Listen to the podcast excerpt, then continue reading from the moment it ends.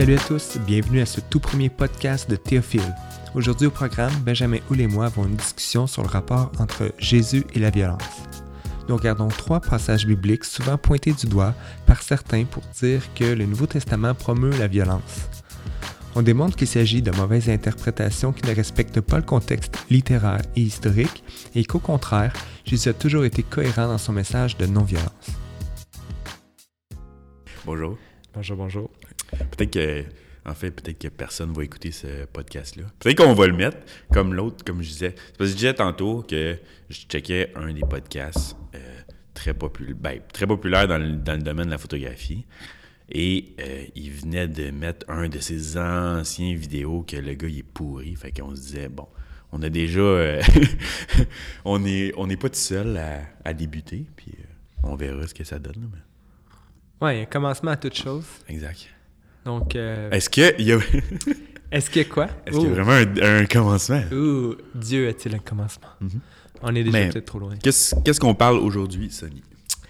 Oui, aujourd'hui, on va regarder la question de la violence dans la Bible. En fait, j'aimerais éventuellement aussi regarder la question de la violence dans le Coran. Mais c'est en lien avec l'actualité. On voit de plus en plus de personnes religieuses ou radicales, intégristes... surtout des radicaux musulmans là, commettent des actes de violence. Fait qu'il y a toute cette question de la violence avec les écrits sacrés ou les religions. Et donc, c'est ça, je voulais regarder certains textes dans la Bible, dans le Nouveau Testament, entre autres où est-ce qu'on voit Jésus qui semble parler de violence. OK, mais tu veux parler de violence selon la Bible, selon ce que la Bible dit? Ou tu veux parler comme de ce que l'islam dit ou... C'est ça. Donc, j'aimerais bien parler de ce que l'islam dit, mais je pense qu'on va réserver ça pour une autre fois parce que ça serait peut-être s'étendre un peu trop. Déjà, il y a plusieurs passages dans le Nouveau Testament où est-ce qu'on dirait que Jésus promouvoit la violence. Ouais. En fait, quand je discute avec des musulmans, ils vont me pointer ces passages-là. Jésus dans le temple avec un fouet ou bien... Jésus qui dit « Je ne pensais pas que je suis venu apporter la paix sur la terre, mais je ne suis pas venu apporter la paix, mais l'épée. Ouais. » Donc, des passages comme ça qui semblent, dans le fond, promouvoir la violence, mais est-ce que c'est vraiment le cas? Fait que moi, je pensais regarder ces passages-là ensemble pour voir si c'est effectivement ce que Jésus a enseigné. Parce que d'un côté, je pense que tu seras d'accord avec moi pour dire que tout le monde reconnaît Jésus comme étant comme un homme qui a promu l'amour, la paix. Ouais. Je sais pas si c'est tout le monde qui dirait ça, là. Quand même la grande majorité, non? Ouais. Ouais. Peut-être que c'est juste l'image de déformée. Tu sais, parce que tu parles... Tu sais, Jésus au Québec est relié avec l'Église. Puis là, l'Église est comme tu sais, toute la violence qu'il y a eu avec l'Église... Je ne sais pas si le monde ferait vraiment la différence entre Jésus et son Église. Tu penses... il me semble que les gens, du moins ceux qui ont peut-être été éduqués un petit peu en lien avec la Bible, là, ils font quand même la distinction. Ouais. Okay, ouais. J'ai un livre chez moi qui s'intitule comme « Ils aiment Jésus, mais pas l'Église ». Je pense que, en tout cas, de façon générale, les gens vont vraiment comme ne pas avoir de problème avec Jésus. Ils vont trouver que les évangiles sont quand même quelque chose d'inspirant. Mais si tu parles de l'histoire de l'Église, en tant que telle, là, c'est tout le contraire. C'est là que ça dérape. Oui, c'est ça. Ouais. Fait que moi, aujourd'hui, je vais regarder ce que Jésus a dit, pas ce que l'Église a fait. C'est sûr que si on regarde ce que l'Église a fait, là, on va avoir beaucoup de critiques à faire. Puis ça peut être quand même une critique de dire comment que ça peut déraper autant pour avec un... Mettons que tu as un leader de... aussi bon, aussi bien. Par exemple, une compagnie, là, tu sais, que son dirigeant, c'est, mettons, Steve Jobs, là, puis justement, il fait des grands exploits, mais là, tout le reste de sa compagnie, tu sais, il quitte, puis là, tout le reste de sa compagnie, là, ça tourne au chaos, tu sais, c'est quand même un... Tu te dis, comment que ça peut foirer de même si t'as un leader qui est aussi bon, là, tu sais. Mm-hmm. Je pense que ça peut être quand même un argument de dire, mais je croirais, tu sais, comment je peux croire à ça. C'est une question intéressante. Mais c'est ça, c'est pas cette question-là qu'on va adresser, mais on peut la prendre en note, puis éventuellement faire un autre podcast là-dessus. Non, mais c'est bon de faire la distinction de là, on parle pas de l'Église, mais on parle vraiment de la source. Là, ouais, c'est ça, exact. Fait que, un peu comme j'ai dit tantôt, un des passages que souvent, que ce soit les musulmans ou d'autres, les athées, peu importe, qui vont pointer pour dire que le Nouveau Testament contient aussi de la violence, c'est comme Jésus dans le temple avec le fouet. Fait que c'est ça, cet épisode-là, elle revient dans les 4 évangiles, mais dans 3 sur 4, Jésus n'a pas de fouet à la main. Du moins, en tout cas, c'est pas précisé, c'est pas mentionné que Jésus a un fouet. Mm-hmm. C'est juste dans Jean qu'on voit que Jésus a utilisé un fouet. Peut-être que je peux lire le verset. Oui, ouais, c'est ça, un peu de contexte. Oui, en fait, c'est justement peut-être une des choses que j'aimerais justement communiquer au niveau du podcast, là, au niveau de que les auditeurs aient toujours ça en tête quand on parle de la Bible, du Coran, peu importe, de récits sacrés. De toujours regarder le contexte, dans le fond. Puis, il y a différents contextes. Tu as le contexte historique, mais tu as le contexte littéraire. Fait que de pointer un verset, c'est bien, mais de regarder autour, c'est quoi qui est dit aussi, ça peut éclairer beaucoup. Mm. Fait que on va lire comme au moins 3 à 4 versets pour voir un peu le contexte de l'épisode dans le temple. Où dans les différents évangiles, ça? Juste dans celui de Jean. Juste dans celui, okay. Oui, parce que c'est le seul que Jésus a un fouet. C'est ça. Les autres, ça fait juste dire Jésus a renversé les tables des changeurs, etc. Mais il n'a pas l'air d'être violent à l'égard des gens. Il est agressif, mais il ne semble pas frapper les gens. Okay. Mais dans Jean, par exemple, ça dit qu'il a pris un fouet pour les chasser. Fait qu'on va voir ça. Donc, Jean 2, versets 15 à 22. Alors, on va lire ça. « La Pâque des Juifs était proche et Jésus monta à Jérusalem. Il trouva dans le temple des vendeurs de bœufs, de brebis et de pigeons, et les changeurs assis. Ayant fait un fouet avec des cordes, il les chassa tous du temple, ainsi que les brebis et les bœufs.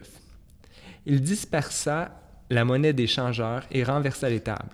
Et il dit aux vendeurs de pigeons, « Ôtez cela d'ici, ne faites pas de la maison de mon père une maison de trafic. » Ses disciples se souvinrent qu'il est écrit, « Le zèle de ta maison me dévore. » Les Juifs prirent la parole et lui dirent, « Quel miracle nous montres-tu pour agir de la sorte? » Jésus leur répondit, « Détruisez ce temple, et en 3 jours je le relèverai. » Les Juifs dirent, « Il a fallu 46 ans pour bâtir ce temple, et toi, en 3 jours, tu le relèveras. » Mais il parlait du temple de son corps.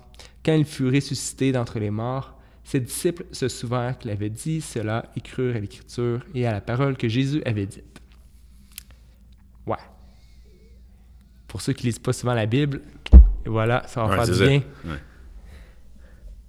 Donc, qu'est-ce que tu veux dire? C'est pour ceux qui lisent pas souvent la Bible. Non, c'est quand même une bonne partie, un bon texte, là.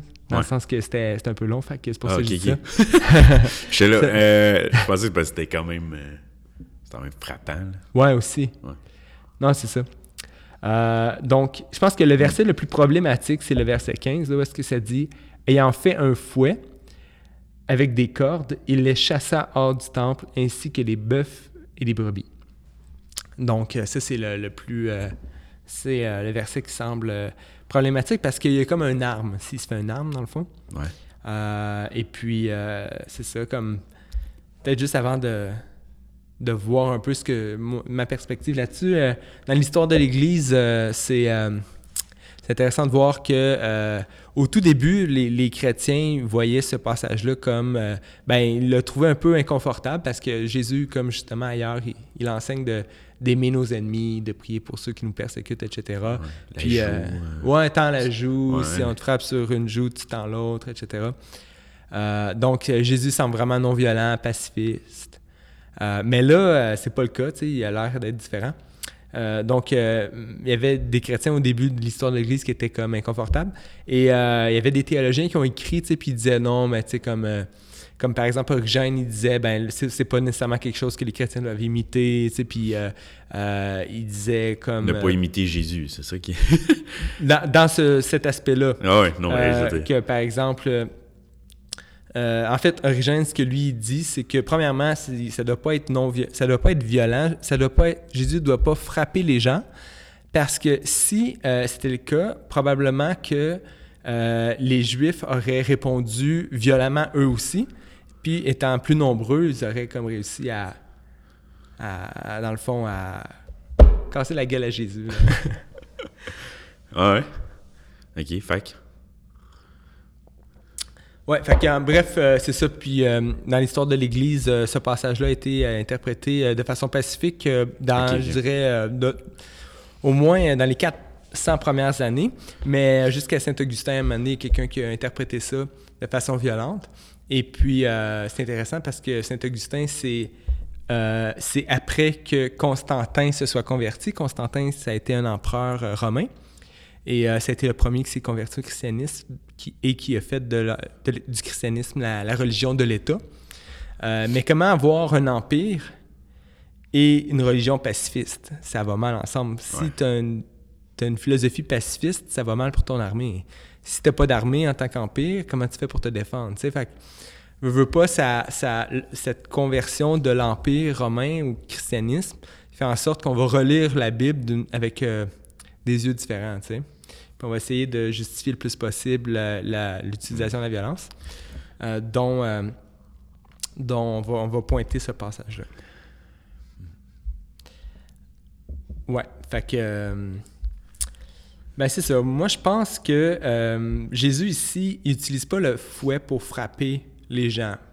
En fait, on peut peut-être le relire. Ça ne le dit pas explicitement, ça ne dit pas directement que Jésus a fait ça. Ça dit... Ayant fait un fouet avec des cordes, il les chassa tous du temple, ainsi que les bœufs et les brebis. Donc ça, c'est la version française. Mais quand que tu regardes différentes traductions françaises ou bien même le texte grec peut faire référence, le « tous », il les chassa tous du temple. Ça peut faire référence aux bœufs et aux brebis seulement, dans le fond. Fait que ça, c'est une façon de le lire. Okay, ouais. Donc, Jésus, pour déplacer des gros animaux comme des bœufs et des brebis qui sont dans le temple, il faut quelque chose qui leur donne un pincement ou qui, ouais, pour les faire bouger. Okay, là. Fait que c'est ça, il n'a pas fouetté le monde. Non, là. Exactement. Ouais, ça fait plus de bon sens. Sinon, je veux dire, tu te fais fouetter, ils sont pleins de monde. Là, fait que tu te laisses pas faire, là, je peux pas croire. Exactement. Je pense que ça serait une réaction normale. Surtout, ça serait une réaction normale pour les gens de réagir avec la violence. Puis ils faisaient du commerce. Fait que c'était tout du monde qui vendait leur bétail. Exactement, pour les sacrifices. C'est ça. Fait que là, t'as l'autre gars qui arrive puis qui te chasse puis qui t'empêche de faire du cash. Hein, ça. Ouais. Oui, puis c'est à Pâques, donc c'est là où est-ce qu'il y a plein de personnes qui arrivent, plein de touristes qui arrivent pour les sacrifices annuels, okay, ouais, au temple. Donc c'est comme un moment super important pour les vendeurs, les, ouais, marchands de faire de l'argent. Ouais. Mais si il a sorti le bétail, il y a quand même eu... Il a dû avoir quand même de l'opposition. Tu sais, si... je disais, si... Au moins, s'il ne fesse pas le monde, il ne se fera pas fesser. Mais s'il sort le bétail du monde, c'est quand même... tu te dis... tu le laisses pas faire, là, me semble. Oui, c'est spécial que, justement, le texte ne mentionne pas aucune résistance de la part des marchands. Mais imagine-toi que tu es un marchand, tu as plein de bœufs, plein de brebis, puis quelqu'un arrive avec un fouet, commence à les frapper tous, puis les faire sortir. Toi, c'est ton argent, ça, ces bœufs, puis ces brebis. Ouais, si ça sort du temple, là, ton premier réflexe, ça va pas tant d'arrêter le gars que d'essayer de contrôler comme toutes, ouais, les brebis puis les bœufs qui sortent pour pas perdre de cash. Et pendant ce temps-là, Jésus renverse les tables d'argent. Avec, là, les personnes qui se pensent qu'ils vont faire « mon argent », il va essayer tout de suite de ramasser l'argent. Ouais, c'est le chaos en 2 secondes. C'est exactement, en 2 secondes, tout le monde cherche après leur bien monétaire, dans le fond. Et là, il y a aussi... C'est intéressant, justement, de voir que Jésus... Arrivé devant les oiseaux, ils n'utilisent pas le fouet pour leur faire mal, mais il dit aux vendeurs ôtez cela d'ici, tu sais. Fait qu'il n'a pas comme frappé les cages d'oiseaux, il les a pas comme balancés à terre, mais tu vois que sa colère était maîtrisée, dans le fond, puis il leur a dit comment enlever ça d'ici. Fait que. Ouais, fait que bref, pour l'instant, on a la réaction des Juifs qui est non violente. On a aussi le fait que Jésus, il fait attention aux pigeons, des oiseaux. Fait que pourquoi faire attention à des animaux, des oiseaux, puis frapper des hommes? Ça ferait pas trop vraiment de sens. Comme j'ai dit aussi, le texte grec qui peut être interprété comme le fait qu'il chasse le tous, ça fait référence au bœuf et aux brebis. Oui, et ici, j'ai aussi écrit que... C'est intéressant de voir que quand tu compares les trois évangiles synoptiques avec Jean, évangile synoptique, c'est Pierre, Luc... Comment? Les évangiles synoptiques, c'est Jean... Voyons. C'est pas grave, si on coupe ça. Fait que les évangiles synoptiques, c'est Luc, Matthieu et Marc. Et c'est intéressant de voir que les trois, comme j'ai dit plus tôt... C'est quoi synoptique? OK, synoptique, c'est... syn, c'est du même, ça veut dire même. Puis optique, c'est comme angle. Okay. C'est la même vision, dans le fond. Okay, ouais. En fait... Syn, c'est ça, c'est même, mais optique, c'est vue, c'est plutôt c'est la même vision. Oh, ouais. Fait que ces trois évangiles-là sont comme presque pareils. Okay. Ils vont avoir la même chronologie par rapport aux événements de la vie de Jésus. Ils vont souvent reprendre les mêmes épisodes dans les mêmes mots. Mais Jean, lui, c'est complètement différent. C'est comme un langage différent. C'est, tu vois tout de suite, c'est pas pareil. Là. Fait que on dit les trois évangiles synoptiques, on les met ensemble souvent. Puis, OK, ouais. C'est bon. Mais dans ces trois-là, c'est que ce qui est intéressant, c'est que Jésus n'a pas de fouet, mais aussi on ne fait pas mention des bœufs et des brebis dans le temple. OK. Fait que, mais quand tu lis Jean, là, Jésus a un fouet, mais en plus, il fait mention des bœufs et des brebis. Fait que c'est comme un autre argument pour dire que le fouet était utilisé pour les bœufs et les brebis. Tu comprends? Ah, ouais. C'est comme un autre point qui est là. Ouais. Puis la dernière chose que je dirais par rapport à ça, c'est... la réponse que Jésus a donnée, tu sais, tout de suite après, comme ils ont une discussion. Tu sais, si je te pète la gueule après, je pense pas que tu vas vouloir jaser nécessairement, mais comme on a dit, tu vas vouloir comme plutôt régler ça avec les points. Mais ce qu'on voit, c'est que ils discutent, les Juifs discutent avec Jésus. OK, ouais, c'est ça. Au verset 18, ça dit « Les Juifs prirent la parole et lui dirent « Quel miracle nous montres-tu pour agir de la sorte? » Dans le fond, les Juifs, ils disent pas « Hey, qu'est-ce que tu viens de faire là? Ça n'a pas de sens. » En fait, ils demandent à Jésus t'es qui, toi? Ou, dans le fond, quel signe tu vas nous donner pour démontrer que tu as l'autorité de faire ça dans le temple? Là? Ouais. Et là, Jésus, il leur donne un signe. Dans le fond, il répond. Jésus leur répondit, « Détruisez ce temple et en 3 jours, je le relèverai. » Et là, comme on a lu tantôt, eux, ils raisonnent, dans le fond, littéralement, là, en prenant Jésus à la lettre, et ils disent, « Ben là, ça a pris 46 ans pour construire ce temple-là. Comment ça, tu peux prétendre le reconstruire en 3 jours. » Et là, le texte dit que, dans le fond, il faisait référence à son corps, donc à sa résurrection, qu'elle allait venir plus tard, comme signe ultime qui démontre que, dans le fond, Jésus est spécial, que Jésus, c'est pas n'importe quel homme, que Jésus a l'autorité d'arriver dans le temple puis de faire le ménage. Mm. Ouais, donc, dans le fond, les théologiens vont dire que ça, c'est un acte messianique. C'est un acte par lequel Jésus révèle son identité de Messie ou de Fils de Dieu. C'est une raison aussi pourquoi les chrétiens ne sont pas supposés... fouetter les autres. Non, les gens, mais les animaux. Mais, non, mais d'arriver puis de comme être super agressif et de faire le ménage à une place, parce qu'on n'est pas le Messie, on n'est pas le Fils de Dieu, on n'est pas supposé révéler une identité spéciale comme Jésus, dans le fond. C'est ça que tes commentaires, parce que ça vient... De commentaires que tu as eus, ou ça vient de monde qui t'ont dit « Hey, ce passage-là, c'est... » Fait qu'ils croyaient vraiment que Jésus, justement, il était violent envers d'autres personnes. Ouais. En fait, toute cette réflexion-là a été un peu stimulée ou par un musulman qui a écrit sur mon blog. Ouais, c'est ça. Et puis, il avait écrit ceci, il avait dit « Jésus lui-même pratique de la violence d'après Jean 2,15 ». Jean 2,15, c'est le passage qu'on a lu là, qui dit qu'il en fait un fouet, il les chassa tous du temple. Donc, d'après lui, ça, c'est un passage qui prouve que Jésus pratique la violence. Ouais. Et non seulement ça, mais que c'est un modèle pour nous qu'on devrait imiter, genre. Donc... Non, c'est vrai que si tu prends...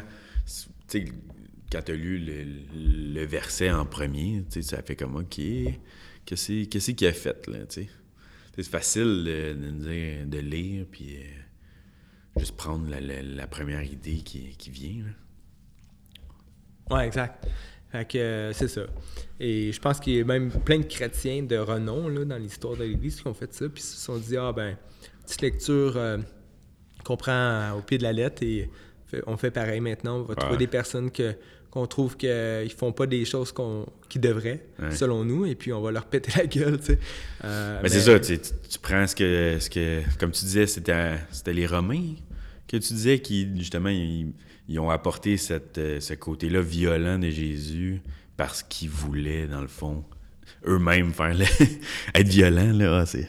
Exact. C'est assez terrible, là. Fait que, dans le fond... Ça nous apprend autre chose que, tu sais, on parle du contexte de la Bible, mais nous aussi, on a un contexte. Fait qu'on va vouloir lire quelque chose à la lumière de notre contexte. Si t'es Constantin, t'es un empereur romain, puis t'as besoin d'avoir une idéologie pour te défendre ta nation, tu vas vouloir faire dire à la Bible peut-être des choses qu'elle ne dit pas nécessairement. Ouais. Mais même aujourd'hui, tu sais, c'est quoi notre contexte à nous? Est-ce qu'on a un contexte... En tout cas... Je sais pas pour notre religion, mais on voit d'autres... Je sais qu'on veut pas trop parler des autres religions là. Mm-hmm. Parce que la violence, je pense que c'est tellement d'actualité, mais aujourd'hui, tu sais, est-ce qu'on peut être appelé justement à soit devenir violent ou... Tu sais, nous autres, si notre pays est envahi ou si... Tu sais, je sais pas, la guerre dans le monde ou... Tu sais, est-ce qu'on va... On va se défendre ou... Oui, ça, c'est une autre question. Tu sais, comme est-ce que il y a certaines circonstances où est-ce qu'on est justifié d'employer la violence? T'sais. Je pense que c'est sûr qu'on peut s'imaginer des scénarios où est-ce que, même moi, en tant que chrétien, je pense que Jésus n'encourage aucunement la violence. Ouais. Je serais confronté, mettons, à quelqu'un qui fait un vol par infraction chez moi, je ne vais pas rester là à rien faire. Non, ça, c'est clair. C'est sûr, tu sais. C'est légitime. Oui, c'est ça, il y a de la légitime défense. Mais la ligne n'est pas toujours claire, justement, là, c'est quoi la légitime défense. Fait que c'est ça. Fait que tu as du monde qui sont dans le gris, qui lisent des passages comme ça, puis ils disent « Ah, ça me donne un argument pour faire ce que je veux. » Exactement. C'est triste. Mm.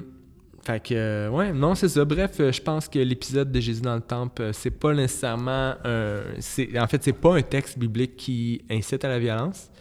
Puis il faut voir, dans le fond, ce que Jésus voulait faire. Il voulait révéler son identité spéciale là, de Messie. Et je pense que c'est ça. Clairement, le fouet a été utilisé pour les animaux seulement et non pas pour frapper des hommes. Sinon, il y aurait une réaction beaucoup plus violente que ça. Et c'est pas ce que l'on voit dans le contexte. Premier verset. OK, fait que ça, c'est un des passages dans la Bible que le musulman m'a pointé, que mon ami musulman m'a pointé. Ton ami? Oui, je l'appelle mon ami. En fait, c'est un gars qui commente plusieurs de mes articles sur mon blog. Et lui, il est convaincu que le Nouveau Testament prône la violence. Ça serait bien de l'inviter au podcast. Il habite-tu loin? Hein? Je pense qu'il habite genre au Maroc ou je sais pas trop. Hein. Non, ou en France peut-être, mais je sais que ça reste un dialogue écrit pour l'instant. Oui, c'est pas un véritable ami comme proche là, où est-ce qu'on va prendre des cafés ensemble. Ouais. Mais c'est ça. Il m'a écrit aussi à un moment donné, il dit « Je vous affirme qu'il n'y a aucun passage du Coran... » Je vous affirme qu'il n'y a dans aucun passage du Coran des messages de haine et de violence. Ce que ce serait le fun de regarder ensemble là, dans un autre podcast. Mais là, il c'est la partie 2. Oui, c'est ça. Ça va être notre partie 2. Et là, il se retourne et il dit « En plus, le mot « épée » n'est pas mentionné dans le Coran, tandis que dans la Bible, il est mentionné presque 250 fois. Et voilà un exemple dans Matthieu 10, 34. « Ne croyez pas que je suis venu apporter la paix sur la terre. Je ne suis pas venu apporter la paix, mais l'épée. » Ça, c'est Jésus qui a dit ça. Puis, c'est-tu vrai? Encore là. Il y a un adage qui dit « Un texte tiré hors contexte est un prétexte. » Qu'est-ce que ça dit, un adage? C'est quoi? C'est comme un proverbe là, qui est passé... dans la culture, puis qui est très populaire. Si on regarde le passage, là, dans son contexte, mais premièrement, moi, ce que j'ai écrit dans mon article sur, pour répondre à mon ami, c'est qu'il dit que 250 fois le mot « épée » dans la Bible. Et par rapport à ça, moi, je dis que ça ne veut pas rien dire nécessairement par rapport à la position de la Bible sur l'épée, parce que la Bible est principalement descriptive ou plutôt narrative. Donc, elle raconte des histoires. Fait que oui, il y a plein d'histoires de guerre, de meurtre dans la Bible, mais ça veut absolument rien dire par rapport à est-ce qu'elle est pour ou contre ça, tu sais. Et là, pour répondre plus directement au passage qu'il cite, première chose, ce serait de voir un peu là, le contexte, comme je dis. Et puis, si on regarde Matthieu 10, ce qui est intéressant, c'est que Jésus, dans le fond, parle que son message va apporter de la division.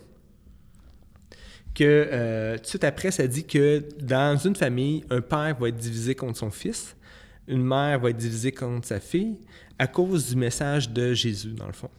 Et puis, quand il dit « je ne suis pas venu apporter la paix mais l'épée », c'est « je ne suis pas venu apporter la paix mais la division ». C'est ça que c'est un symbole pour parler de la division. Okay. La preuve, c'est que Matthieu utilise le mot « épée », mais Luc, un autre évangéliste, a le même passage, puis il dit « Pensez pas que je suis venu apporter la paix, mais la division ». Donc, lui, pour être certain qu'on interprète pas mal Jésus, okay, ouais, il enlève le symbole, et puis il dit carrément, dans le fond, qu'est-ce que le symbole est supposé faire référence à. Puis dans la langue... c'est quoi la langue?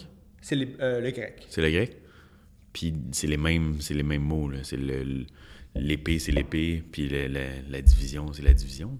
Ou c'est d'autres mots qui sont utilisés? Ah, c'est bien exact, ces mots-là. C'est bien ces mots-là. Oui, oui. Ouais. Et, mais c'est ça, comme vraiment, le passage démontre clairement que... et s'il y a une épée, parce que dans le fond, comme je dis, c'est pas à prendre littéralement, mais c'est à prendre symboliquement. Mais le contexte clairement démontre que, oui, il y a de la violence, mais c'est contre les chrétiens que cette violence est exercée. Juste avant ce verset, donc ça, c'est le verset 23, où est-ce que Jésus dit qu'il n'est pas venu apporter la paix, mais l'épée. Juste avant ça, il dit que c'est les chrétiens, c'est ses disciples qui vont être persécutés.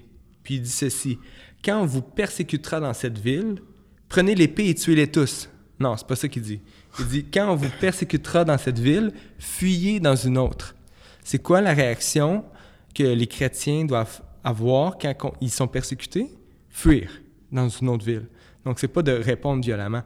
Jésus, il les invite pas du tout à être des persécuteurs, ni même à réagir avec violence. Donc, ça, c'est quelque chose qui est clair. Même qu'il dit aussi, juste avant, « Je vous ai envoyé comme des brebis au milieu des loups. » Donc, c'est des images pour dire que eux, des brebis, c'est inoffensif. Ouais. Et les loups, c'est eux qui font du mal, tu sais. Donc, c'est ça. Bref, c'est vraiment... l'épée est un symbole pour la division. Et puis, c'est dans un contexte où est-ce que Jésus parle que son message va être mal reçu par certains. Ça va créer des divisions. Et les chrétiens doivent être prêts à subir la persécution. Mais la façon de réagir, c'est de fuir, mais c'est de ne pas répondre violemment. Fait que c'était notre deuxième et seul verset. Parce que il y a tellement... Je pense que... C'est quoi les autres? Juste rapidement, pour le fun. C'est quoi les deux autres versets que tu voulais parler? Parce qu'on... En tout cas, ce que j'entends souvent, moi, c'est toute la violence... dans l'Ancien Testament, les villes qui sont rasées, le déluge, puis est-ce que ça faisait partie de son questionnement à ton ami? Ça, c'est vraiment une bonne question. Puis moi, c'est une distinction que je fais, c'est entre l'Ancien Testament et le Nouveau Testament. Si on regarde l'Ancien Testament, là, on va avoir beaucoup de passages à regarder, parce que c'est vrai, il y a beaucoup de violence dans l'Ancien Testament. Une des images qu'on utilise en théologie pour un peu expliquer pourquoi, c'est l'image de, dans le fond, tout simplement les stades de croissance. Dieu interagit avec l'humanité au tout début comme si c'était un bébé. Oui, c'est ça. Ah, mais, ouais, je sais pas si tu voulais en parler tout de suite, mais je pense que ça serait un bon, une bonne deuxième partie. Ou, c'est juste ça, là, c'est juste de dire... en tout cas, moi, c'est ça que j'ai le plus entendu, là. C'est vraiment l'espèce de gros clash entre le message de Jésus puis le message de Dieu dans l'Ancien Testament. Là. Fait que je pense que ça pourrait faire un bon deuxième épisode, mettons. Là, ouais, vraiment. Ouais, c'est vrai, il y a plusieurs passages, tu en as nommé, le déluge, l'entrée à Canaan. Ah ouais, non, mais c'est violent, là. Oh, ouais. C'est pas juste un fouet, là. T'sais. Non, c'est ça. Ah, non, c'est vraiment... c'est tout le monde, là, sur la planète qui meurt, là. Fait que... Ouais. Non, c'est rough, là. Donc, c'est ça, comme juste pour terminer l'image que j'allais expliquer, c'est que comme ouais. Dieu interagit avec l'humanité comme un être humain qui passe par différents stades de croissance. Donc, si tu regardes un être humain, un adulte regarde comme interagir avec un bébé qui fait gagi, gagou, gaga, puis tu regardes puis tu l'analyses comme un observateur qui connaît pas la race humaine, tu vas te dire, ben il est simpliste, il est bizarre, ouais, ouais. Il se met au stade de l'enfant. Mais là, si tu regardes comme plus tard, puis là, comme tu vois son comportement de l'adulte, il change, tu sais, avec... il amène l'enfant à grandir, puis éventuellement, l'adulte fait plus les mêmes choses avec l'enfant comme plus tard, tu sais. Donc, c'est un peu ça, l'idée que, dans le fond, Dieu interagit avec l'humanité comme si c'était un enfant, mais éventuellement, il l'amène à grandir et puis à avoir différents comme comportements.